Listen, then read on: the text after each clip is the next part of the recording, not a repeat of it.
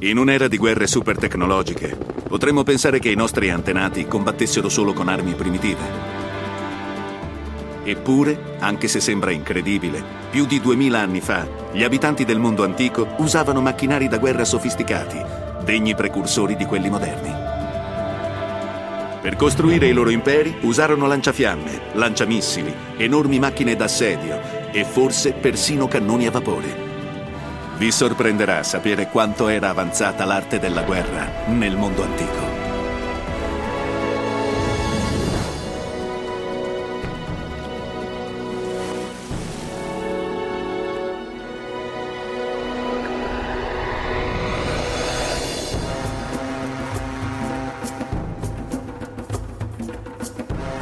Negli ultimi 50 anni, le nostre idee sulle guerre dell'antichità sono cambiate radicalmente.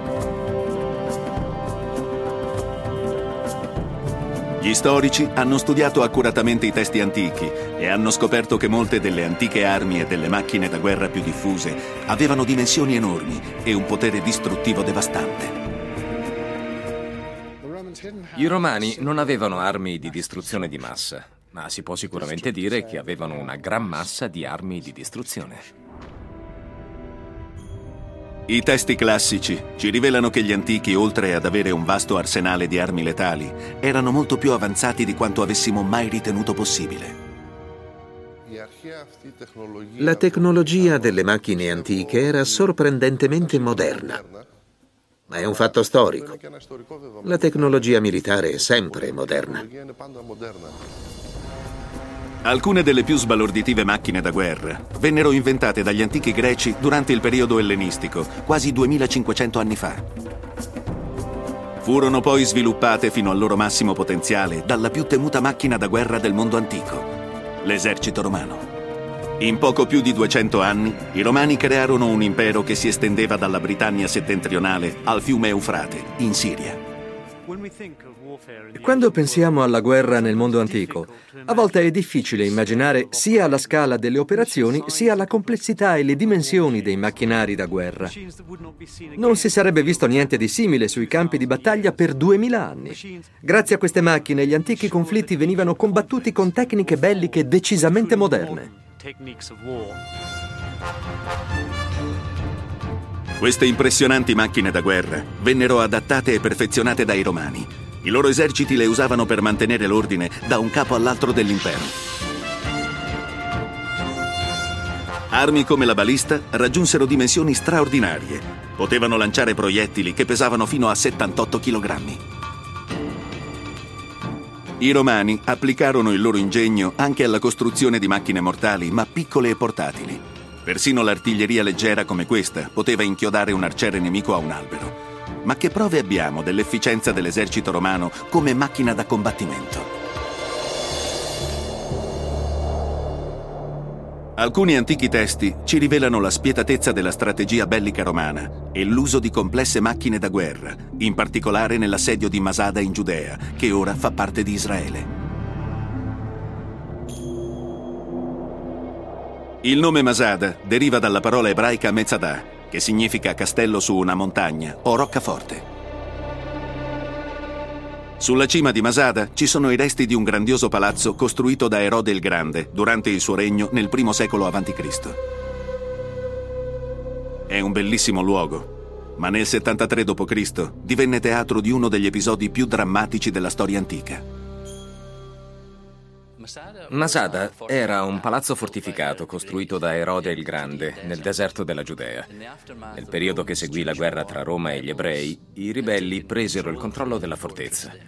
I romani dovevano scacciarli. A Masada, per più di due anni, un gruppo di ribelli sfidò il potente impero romano che aveva occupato la Giudea. Dopo la caduta di Gerusalemme, la decima legione fu inviata a schiacciare la resistenza a Masada. I ribelli erano guidati da Elazar ben Yair, ma il suo avversario era formidabile. Il generale romano a era Lucio Flavio Silva. Probabilmente vi arrivò nell'inverno del 73 d.C. e immediatamente iniziò a isolare la città perché non potesse ricevere aiuto esterno. Costruì un muro tutto attorno, che doveva sia impedire che qualcuno fuggisse dalla città, sia agire psicologicamente sugli assediati. Ancora oggi si possono vedere i resti del muro di contenimento.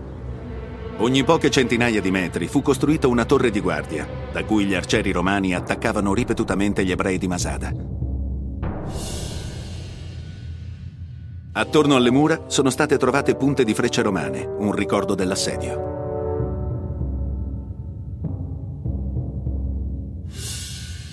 I romani sapevano di avere intrappolato i ribelli, ma come potevano catturare questa fortezza quasi inespugnabile? I ribelli ebrei avevano due ottime ragioni per scegliere Masada per l'ultima disperata resistenza al potere di Roma. Prima di tutto era quasi impossibile da attaccare e in secondo luogo aveva un'enorme scorta di acqua dolce. Siamo ai confini del deserto giudeo, vicino al Mar Morto. Il punto più basso sulla superficie della Terra. È uno dei luoghi più caldi del mondo. Eppure, su questa pianura sterile e isolata, sorgeva una maestosa fortezza, un capolavoro ingegneristico. Sulla cima di un affioramento roccioso, re Erode costruì un sontuoso palazzo per la sua corte, un'oasi protetta su tutti i lati da rupi scoscese. L'acqua era fornita dagli wadi della zona, grazie a un complesso sistema di tubazioni.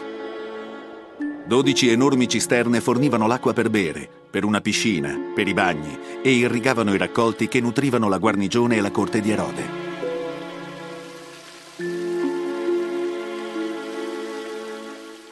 Questa scorta d'acqua fu vitale per gli ebrei ribelli che occuparono Masada 70 anni dopo.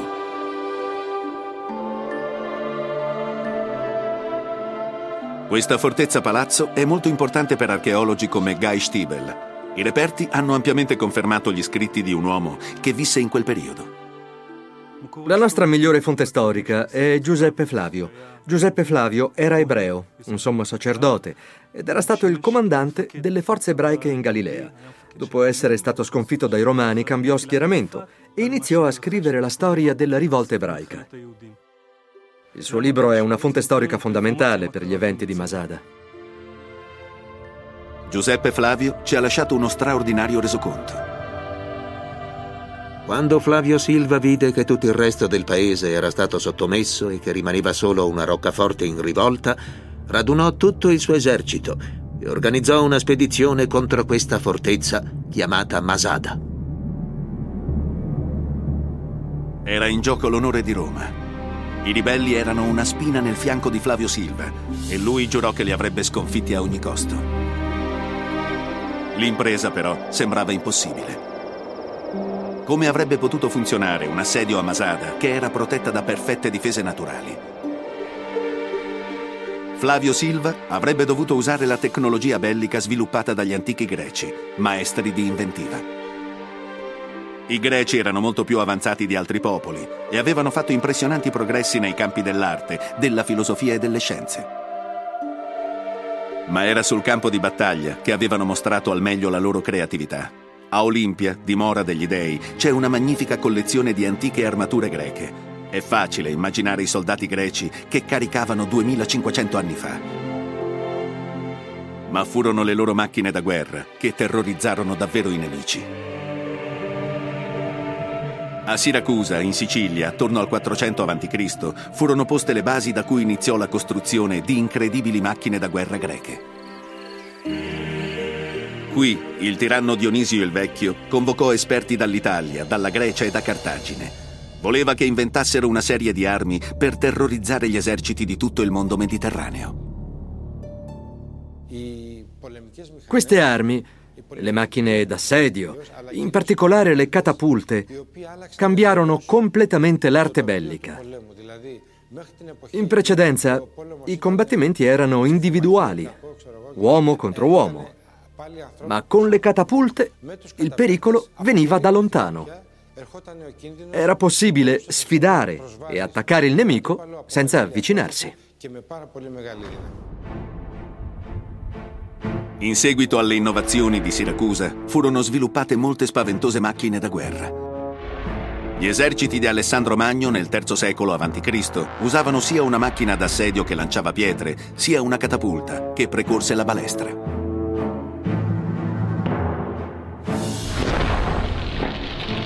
Gli antichi capirono quanto fosse importante riuscire a imbrigliare il fuoco. Nel 424 a.C. venne usato un lanciafiamme nella guerra tra Atene e Sparta per bruciare le difese di legno della città di Delio.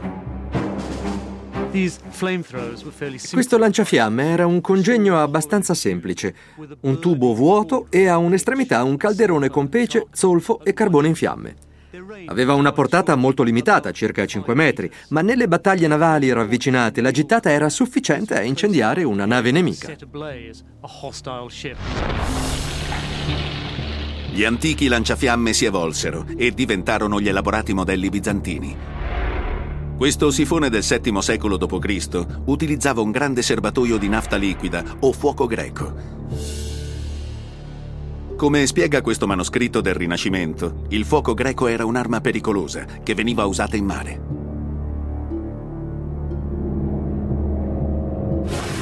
L'equivalente antico del napalm. In molti credono che le macchine lanciafiamme siano un'invenzione del XX secolo.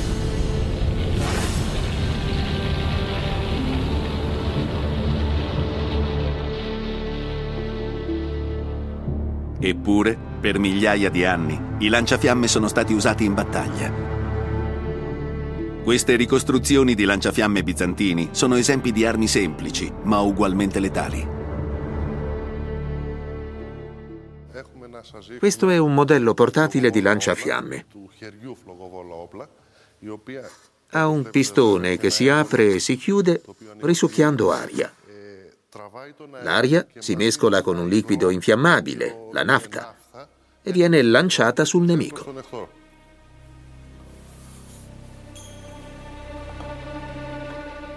Ma queste sorprendenti invenzioni erano veramente efficaci sul campo di battaglia. Questo modello è stato costruito per vedere se gli antichi lanciafiamme funzionavano davvero. Questa è l'ipotetica ricostruzione di un lanciafiamme bizantino. Sappiamo che i greci avevano il fuoco greco e sembra ragionevole supporre che esistesse anche una versione ridotta del lanciafiamme come questa, forse utilizzata dalle truppe di artiglieria. Quando un esercito in avanzata usava un gran numero di lanciafiamme, l'effetto doveva essere davvero terrificante.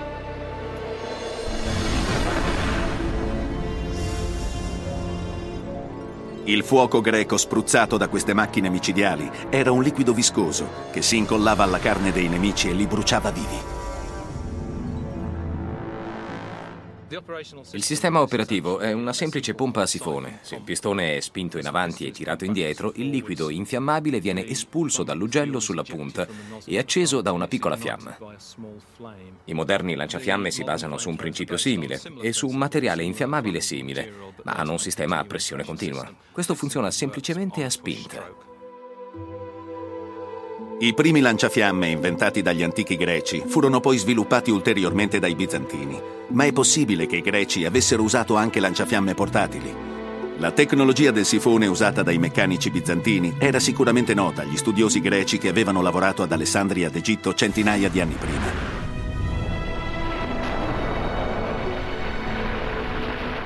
Possiamo solo immaginare come usassero i loro antichi lanciafiamme sui campi di battaglia più di mille anni fa.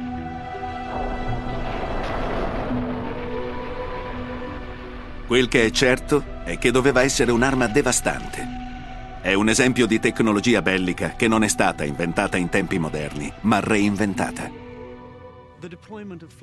Penso che l'impiego di lanciafiamme per distruggere le forze nemiche sul campo di battaglia sia un esempio interessante di uso assolutamente moderno della tecnologia antica.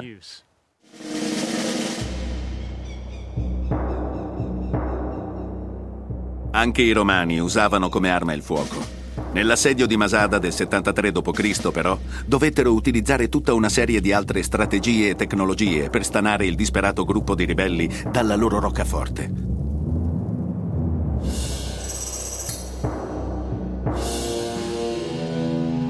Al comando del loro spietato capo Elazar ben Yair, I ribelli di Masada stavano diventando un simbolo di resistenza al dominio romano in tutto il mondo mediterraneo.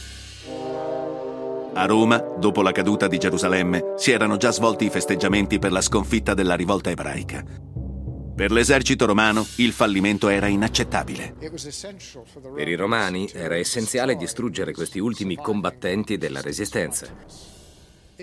Se anche solo alcuni di loro fossero riusciti a fuggire, in Egitto per esempio, avrebbero fomentato la ribellione altrove. Quindi i romani dovevano impedire la fuga dei nemici e fare un'epurazione totale. Dalla loro posizione vantaggiosa sugli spalti di Masada, i ribelli osservarono il generale romano Flavio Silva, che stabiliva il suo quartier generale sul pendio, proprio di fronte al palazzo. Nell'aria secca e rarefatta, potevano sentire gli ordini impartiti ai romani che allestivano l'accampamento. La superiorità numerica dei romani a Masada era schiacciante. Furono necessari otto accampamenti per alloggiarli. All'interno degli accampamenti c'erano aree per il culto, un ospedale, un tribunale o piazza del mercato e forse anche un bordello. Sono seduto in una parte del campo romano. C'erano otto soldati per ogni tenda. E qui attorno c'era una foresta di tende, con quasi duemila soldati. Quasi metà della decima legione era accampata qui. Il resto della decima legione, insieme a diverse altre migliaia di soldati di supporto, era distribuito in sette altri campi attorno a Masada. La decima legione era ansiosa di combattere. In una precedente battaglia con gli ebrei si erano disonorati, perdendo il loro stendardo con l'aquila. Volevano vendetta.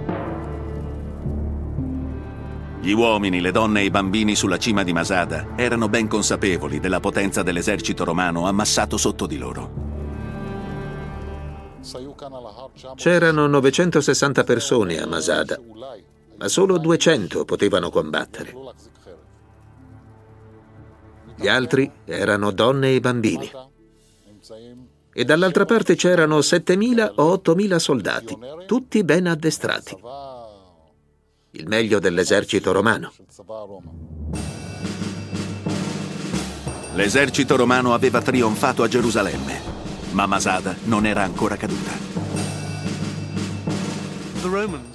I romani avevano un grande vantaggio, la migliore logistica e la migliore strategia militare del mondo antico. Per affrontare i bastioni di Masada decisero di utilizzare le loro macchine da guerra più potenti. Queste macchine erano congegni che lanciavano proiettili, l'artiglieria pesante del mondo antico. Giuseppe Flavio, lo storico ebreo, fu molto colpito dalla potenza di questi lanciamissili. Tutte le macchine erano congegni ammirevoli, in particolar modo quelle della decima legione, che lanciavano dardi e pietre ed erano più grandi e potenti delle altre. Non servivano solo a respingere gli attacchi degli ebrei, ma obbligavano quelli sulle mura a mettersi al riparo. C'erano due tipi di artiglieria. Una era la catapulta, che scagliava dardi come una balestra. L'altra era la balista, che lanciava pietre sia piccole che grosse e anche rocce da 25 kg che potevano abbattere i muri. Il forte era sotto costante bombardamento, con 50 o 60 macchinari che facevano fuoco continuamente. Questo proiettile ha certamente colpito qualcosa. Un lato si è spaccato per l'impatto.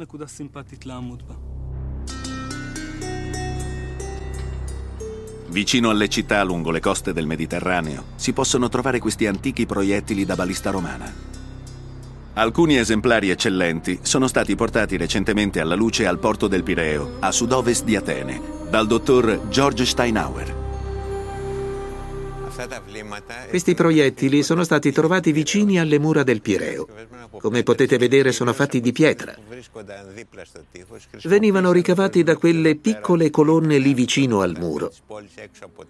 Furono prese dal cimitero cittadino, fuori delle mura. Su alcune palle si vedono ancora i segni che indicano il loro peso. Il peso era importante, non solo per usarle nella macchina giusta, ma anche perché ogni variazione di peso influenzava la gittata. I bravi artiglieri modificavano il tiro di conseguenza. Secondo filone, la balista più grande tra quelle usate normalmente dai romani poteva lanciare un proiettile di pietra di 26 kg a circa 200 metri di distanza. È anche possibile che esistessero baliste in grado di lanciare proiettili pesanti fino a 78 kg. Se le mura di una città venivano bombardate da una di queste macchine, l'effetto era devastante. Erano alte più di 8 metri, veri macchinari da artiglieria pesante.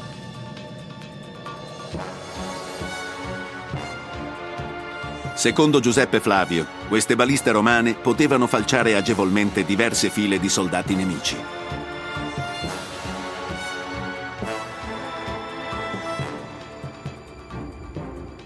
Le macchine romane erano così avanzate che facevano sembrare primitive le loro controparti medioevali, costruite 1400 anni dopo. È difficile capire quante conoscenze tecniche furono perse quando l'impero romano alla fine si disintegrò. Ma nel 73 d.C. l'impero era ancora al suo apice. I ribelli assediati a Masada non avevano niente di paragonabile alla varietà e alla potenza dell'arsenale romano. Le loro uniche armi erano semplici fionde. Mettevano una pietra qui dentro e tenevano le corde così. Si prende la mira, poi la si fa roteare attorno alla testa. Si può raggiungere una velocità di 100 km all'ora. E poi si lascia partire il colpo. Le baliste avrebbero dovuto essere sufficienti a distruggere gli ebrei di Masada, ma i romani impiegarono armi ancora più sofisticate e pericolose.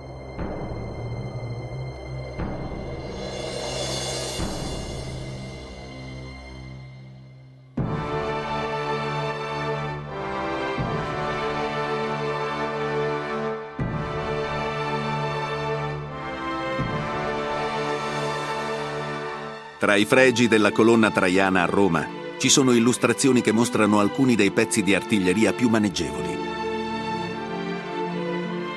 Di solito questi congegni più piccoli venivano usati da postazioni fisse, ma se necessario potevano essere montati su carri e spostati velocemente. Anche se influenzati dalle invenzioni greche, i romani ne crearono versioni in miniatura che erano più efficaci in battaglia. Lo scorpione, in particolare, era un'arma formidabile. Poteva scagliare un dardo pesante a più di 500 metri. Lo scorpione, il più piccolo dei lanciadardi, veniva chiamato così perché aveva il pungiglione mortale. Si poteva spostare facilmente e sul campo di battaglia era l'arma preferita di Cesare e di molti altri generali.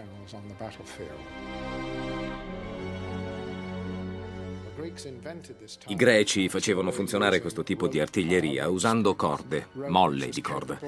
La corda accumulava energia in modo migliore e più efficiente di una molla d'acciaio moderna dal peso equivalente. Un raro reperto, l'anello con insegna di un soldato, ha aiutato Alan Wilkins a fabbricare una ricostruzione del più leggero tra i lanciadardi romani, chiamato chirobalista. Il nome significa balista a mano, probabilmente perché bastava un uomo per sollevarla e portarla da un punto all'altro del campo di battaglia, e questo era un grande vantaggio.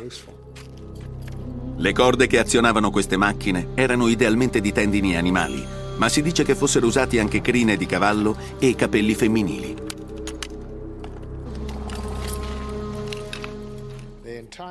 La potenza di tutte queste catapulte è fornita da matasse di corda sotto enorme tensione. Per portare alla massima tensione una piccola chirobalista bisogna applicare una forza di 335 kg.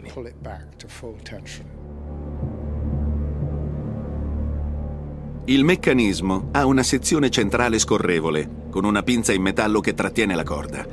Il cursore viene tirato indietro e una serie di denti inclinati ne assicura la tenuta, mentre la corda raggiunge la massima tensione. Quando il cursore è nella posizione corretta, viene caricato il dardo e premuto un grilletto per sbloccare la pinza che tiene la corda.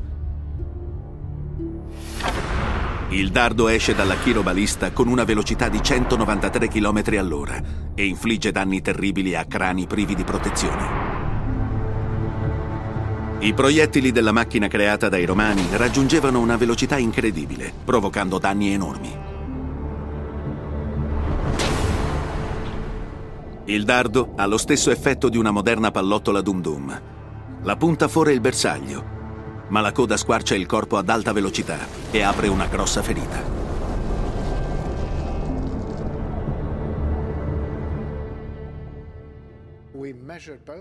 Abbiamo confrontato chirobalista e scorpione e abbiamo visto che per la chirobalista la velocità è più di 50 metri al secondo, mentre il dardo molto più pesante dello scorpione può arrivare ai 39.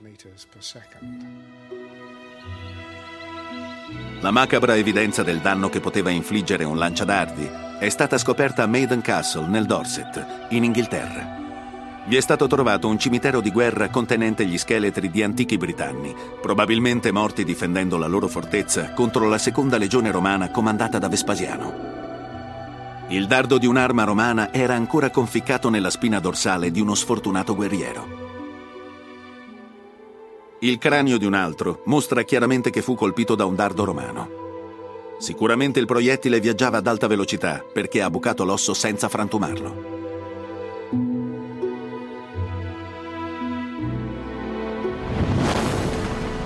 Quando si usa lo scorpione contro un cranio bovino, si può immaginare che danno infliggeva un cranio umano.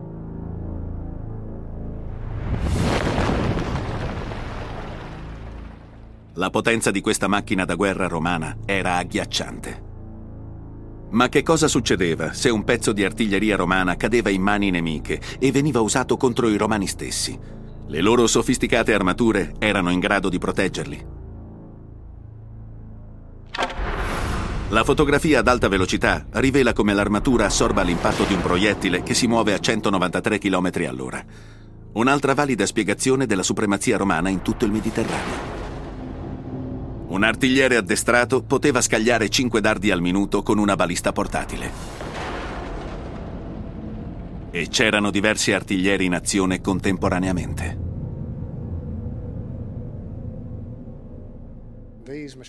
Naturalmente queste macchine erano numerose. Ogni legione disponeva di 55 robusti lanciadardi portatili. Quindi con tre legioni c'erano 165 macchinari che scagliavano dardi in un'unica salva.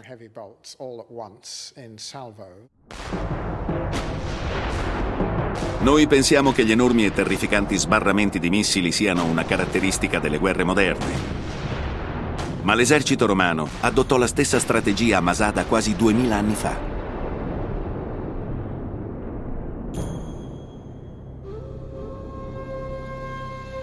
Eppure i ribelli sulla cima di Masada continuavano a resistere. I romani dovevano cambiare strategia.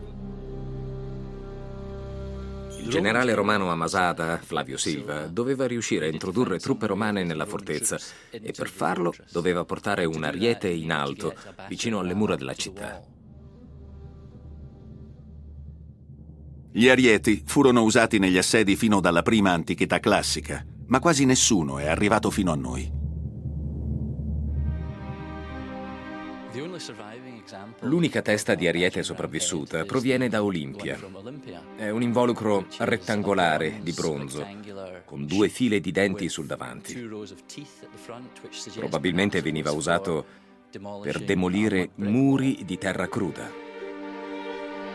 Questo ariete fu scoperto a Olimpia tra il 1890 e il 1900. È perfettamente conservato. Su ogni lato c'è uno stampo in bronzo con una testa d'ariete.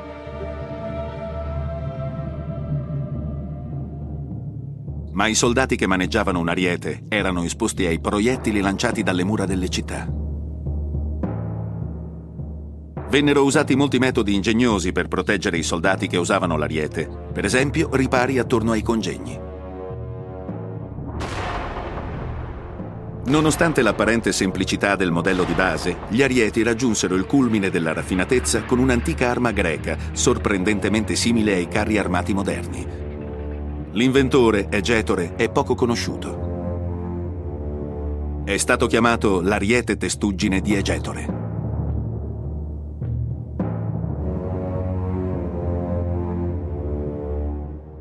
Di solito gli arieti testuggini erano protetti da fuoco di copertura proveniente da catapulte e arcieri dietro di loro. Questa particolare macchina, l'ariete testuggine di Egetore, aveva a bordo un'intera batteria di catapulte e quindi si difendeva da sola. Questo straordinario ariete testuggine era fatto di legno e protetto da piastre di ferro e sacchi di alghe. I sacchi venivano bagnati perché i nemici non potessero incendiarlo. L'ariete testuggine di Egetore era una risorsa molto importante negli assedi. Poteva arrivare fino alle porte di una città ostile. Vedere l'ariete testuggine che attraversava il campo di battaglia doveva scatenare una gran paura, come l'apparizione di un battaglione di carri armati nelle guerre moderne. L'ariete testuggine era un'arma così spaventosa che come contromisura furono inventate apposite tecniche di sabotaggio.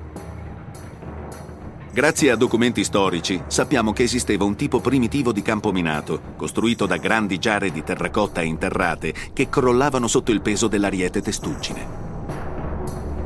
Questa struttura ambiziosa, in cui l'ariete era lungo 31 metri, attraversava lentamente il campo di battaglia. A bordo c'erano squadre di uomini che lo manovravano e facevano fuoco con le catapulte.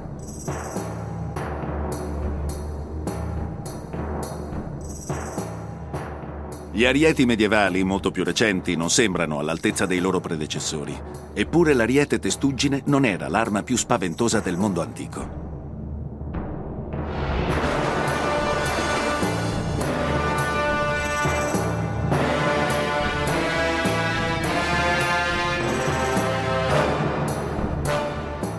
Si dice che l'Elepoli, il conquista città, fosse alto nove piani e pieno di armi letali. Fu costruito da un ingegnere greco, Epimaco, per l'assedio di Rodi del 304 a.C. Rodi era un potente centro commerciale e culturale e controllava il commercio in tutto il mare Egeo. L'uomo che guidò l'assalto su Rodi era il figlio di uno dei generali di Alessandro Magno. Quando Demetrio Poliorcete decise di assediare Rodi, iniziò con un attacco navale contro il porto. Gli abitanti di Rodi riuscirono a respingerlo e quindi Demetrio cambiò strategia e attaccò il lato opposto della città, quello verso l'entroterra. Incaricò l'ingegnere ateniese Epimaco di costruire un'Elepoli, il più grande mai esistito. Sembra che l'Elepoli di Rodi fosse alto circa 40 metri, più alto delle mura della città. Si pensa che pesasse fino a 160 tonnellate. Era uno dei primi esemplari con corazzatura a piastre. La corazza era fissata su tre lati per proteggerlo dai lanciapietre e dai dardi infuocati usati dai difensori di Rodi. Le aperture laterali erano coperte da schermi mobili per proteggere le catapulte quando non erano in azione. Era una magnifica visione.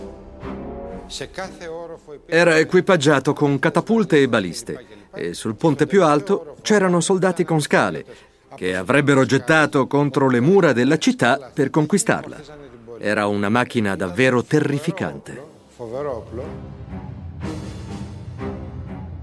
Non si capisce come fosse possibile muovere una macchina pesante come l'Elepoli, ma pare che si muovesse.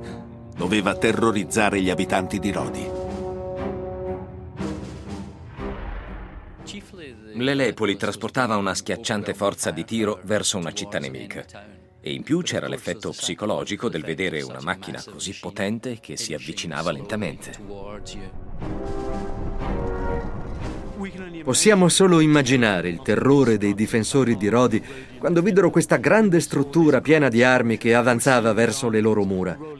Probabilmente furono in pochi a pensare che la città potesse resistere. Eppure la città resistette. Probabilmente i racconti rinascimentali sulle sue dimensioni sono esagerati, ma l'Elepoli di Rodi sembra troppo grande per muoversi agevolmente e questo può essere stato il suo limite. I difensori di Rodi riuscirono a togliergli una parte della corazza e gli diedero fuoco. L'Elepoli comunque distrusse alcune mura e alcune torri della città. Quello che ne resta è visibile ancora oggi. I romani invece preferivano torri da assedio più piccole e maneggevoli, spesso costruite sul posto.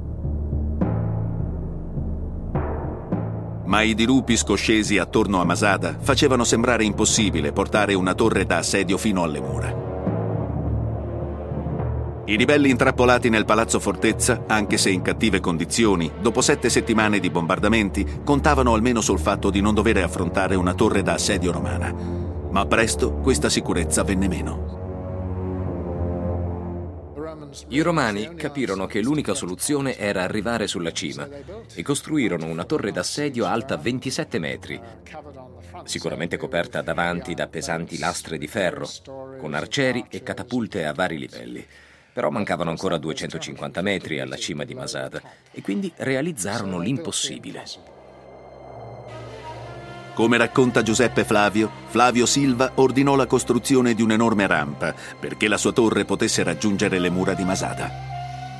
Dalla cima della collina in direzione ovest c'era un affioramento roccioso molto esteso e prominente, ma arrivava circa 130 metri sotto il punto più alto di Masada. Perciò Flavio Silva salì su quella parte della rupe e ordinò all'esercito di trasportarvi terra e il terrapieno venne innalzato di 85 metri. Sono ancora chiaramente visibili i resti della rampa di Flavio Silva.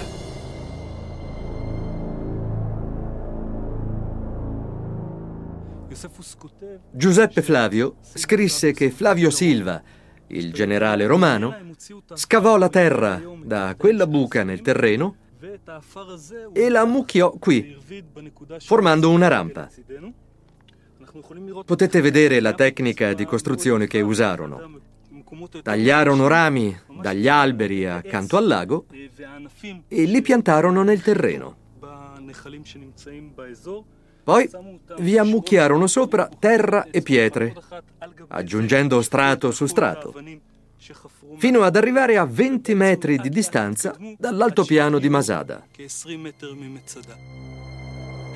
Questa prodigiosa costruzione è imponente ancora oggi, nonostante gli effetti di 2000 anni di erosione.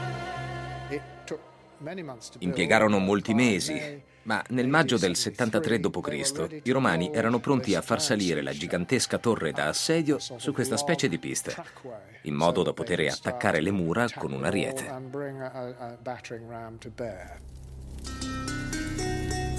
Per i ribelli di Masada non c'era la possibilità della resa. Sapevano quale sarebbe stato il loro destino se fossero caduti nelle mani della decima legione.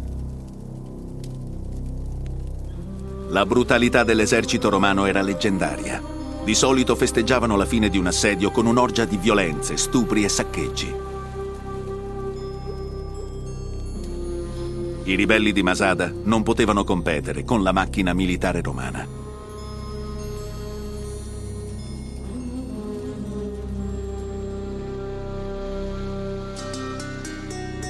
Eppure qualcuno era riuscito a resistere alla potenza dell'esercito romano. L'esempio migliore è quello di Siracusa, in Sicilia, la patria di un genio matematico, Archimede. Archimede è più famoso come matematico, ma io lo considero uno fra i più grandi ingegneri dell'antica Grecia. Inventò macchine da guerra per difendere la sua città in modo che non cadesse nelle mani dei romani.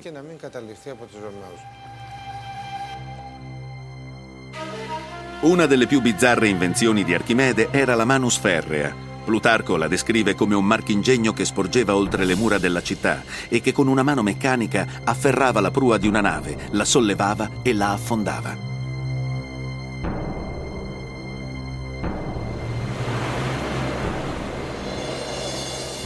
I romani non erano abituati a nemici così ingegnosi e temevano le nuove invenzioni di Archimede. I romani a Siracusa erano così terrorizzati dalle invenzioni di Archimede che quando vedevano camminare sugli spalti un vecchio dai capelli bianchi si mettevano a correre come polli decapitati gridando Oh no, è Archimede, andiamocene finché siamo in tempo. Non è mai stato stabilito con certezza se alcune delle armi di Archimede siano esistite davvero o siano leggende. Una delle invenzioni più dibattute è un'arma straordinaria, l'architronito, il cannone a vapore di Archimede. Molti esperti non possono credere che sia stata inventata un'arma azionata dal vapore più di 200 anni prima di Cristo. Eppure si sa che gli antichi greci sapevano imbrigliare il potere del vapore Erone di Alessandria inventò la sfera a vapore, che è ritenuta la prima macchina a vapore della storia. Persino il grande Leonardo da Vinci credeva alla possibilità che fosse esistito il cannone a vapore.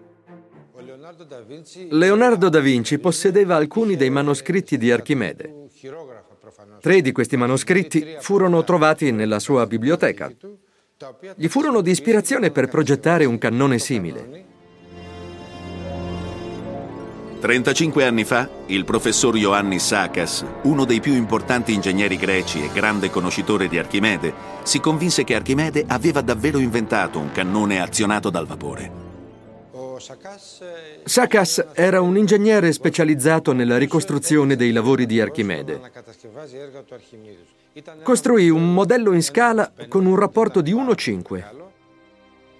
I risultati furono sorprendenti. Nel momento decisivo si apriva questa valvola per lasciare entrare un po' d'acqua. E boom! La palla poteva arrivare a 300-400 metri di distanza. I filmati amatoriali di Ioannis Sakas mostrano uno dei suoi esperimenti riusciti con il cannone a vapore.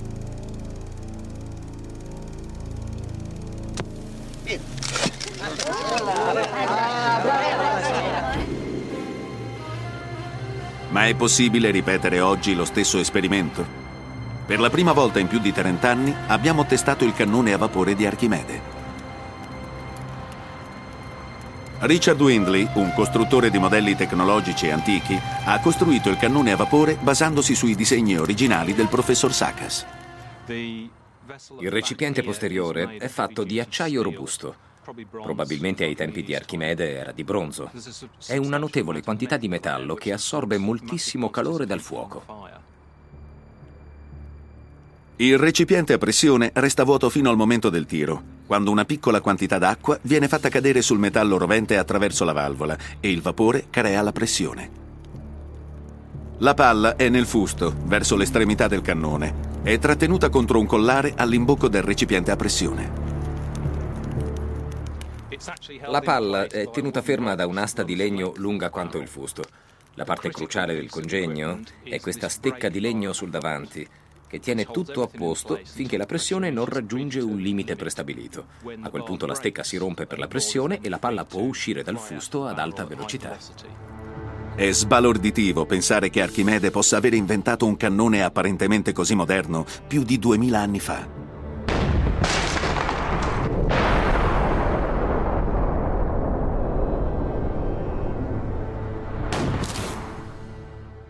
Gli antichi greci sapevano bene quali principi erano in azione.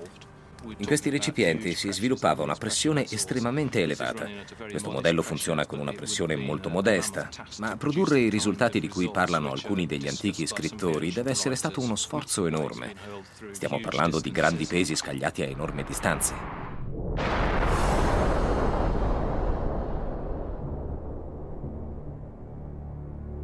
Il successo delle varie macchine da guerra di Archimede persuase i romani ad abbandonare l'attacco diretto contro Siracusa e a tentare la strada dell'assedio. Ma a Masada, nel 73 d.C., i ribelli ebrei non disponevano delle macchine da guerra di Archimede. Avevano davanti un esercito tecnologicamente superiore e di gran lunga più numeroso. I romani avevano passato settimane a costruire la loro rampa ed erano finalmente pronti ad avanzare fino alle mura di Masada. I romani portarono su la loro torre da assedio, alta circa 20 o 25 metri, e continuarono a tempestare di colpi le mura finché non crearono una breccia. I ribelli fecero un ultimo tentativo per fermare i romani. I difensori di Masada costruirono un terrapieno tenuto insieme da pali di legno, contro cui l'ariete non serviva a niente, e Silva dovette ricorrere al fuoco. Il fuoco aveva iniziato a consumare le barriere erette dai ribelli, ma il vento cambiò direzione e lo spinse verso la torre d'assedio romana. Lo storico Giuseppe Flavio descrisse così la scena. Quando il muro prese fuoco, si alzò un vento proveniente da nord e spinse il fuoco verso i romani, che temettero di vedere bruciare i loro macchinari. ma poco dopo il vento cambiò di nuovo direzione e soffiò da sud. In breve tempo il muro fu totalmente bruciato. I romani decisero di attaccare i nemici il giorno successivo e tornarono euforici all'accampamento. Quella notte montarono la guardia con particolare attenzione perché nessun ebreo potesse fuggire. Ma non ci fu via di fuga per i ribelli intrappolati a Masada. Venne la notte e gli ebrei capirono che il giorno dopo, quando i romani avrebbero attaccato, non avrebbero potuto far niente per fermarli.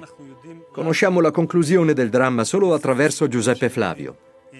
Tutti gli uomini si radunarono in uno dei palazzi e decisero di suicidarsi in massa.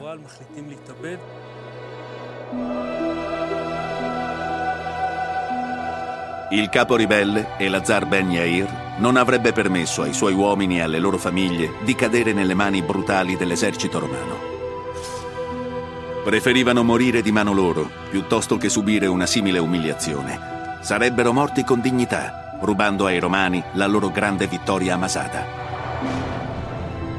Quella notte il generale romano Flavio Silva attese la sua vittoria sotto Masada, assaporando la conquista ormai a portata di mano. Nella fortezza i ribelli tirarono a sorte per scegliere i dieci che avrebbero ucciso i compagni. Giuseppe Flavio descrisse la tragica scena. Ogni uomo giacque a terra a fianco della moglie e dei figli e tutti offrirono il collo ai compagni prescelti per portare a compimento questo atto.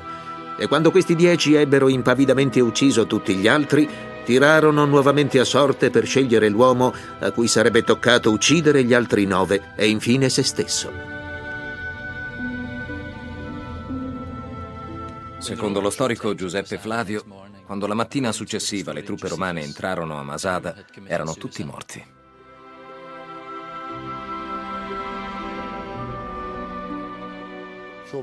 Non sappiamo chi fu l'ultimo rimasto in vita, ma il giorno successivo, quando i romani presero d'assalto le mura, assetati di combattimento dopo sei mesi di frustrazione, sei mesi bloccati in questo deserto inospitale, furono accolti da un inquietante silenzio. A Masada morirono circa 960 uomini, donne e bambini ebrei. Non rimase nessuno a combattere l'esercito romano. I ribelli avevano sottratto ai romani una gloriosa e sanguinosa battaglia. Si ritiene che solo due donne e i loro bambini siano sfuggiti, nascondendosi nelle cisterne d'acqua del palazzo. Masada è diventato un importante simbolo dell'indipendenza e della nazionalità ebraica. Senza gli scritti di Giuseppe Flavio, però, forse non sapremmo niente della storia dei ribelli o della forza militare che i romani usarono contro di loro. La conquista di Masada mette in luce caratteristiche importanti della macchina da guerra romana. Enfatizza il fatto che i romani erano consapevoli sia dell'importanza di un'accurata pianificazione militare, sia dell'importanza di poter disporre di tecnologie militari superiori. In termini di potenza numerica, di risorse e di tecnologia, l'esercito romano non sarebbe stato eguagliato in Europa fino agli eserciti di Wellington e Napoleone del XIX secolo.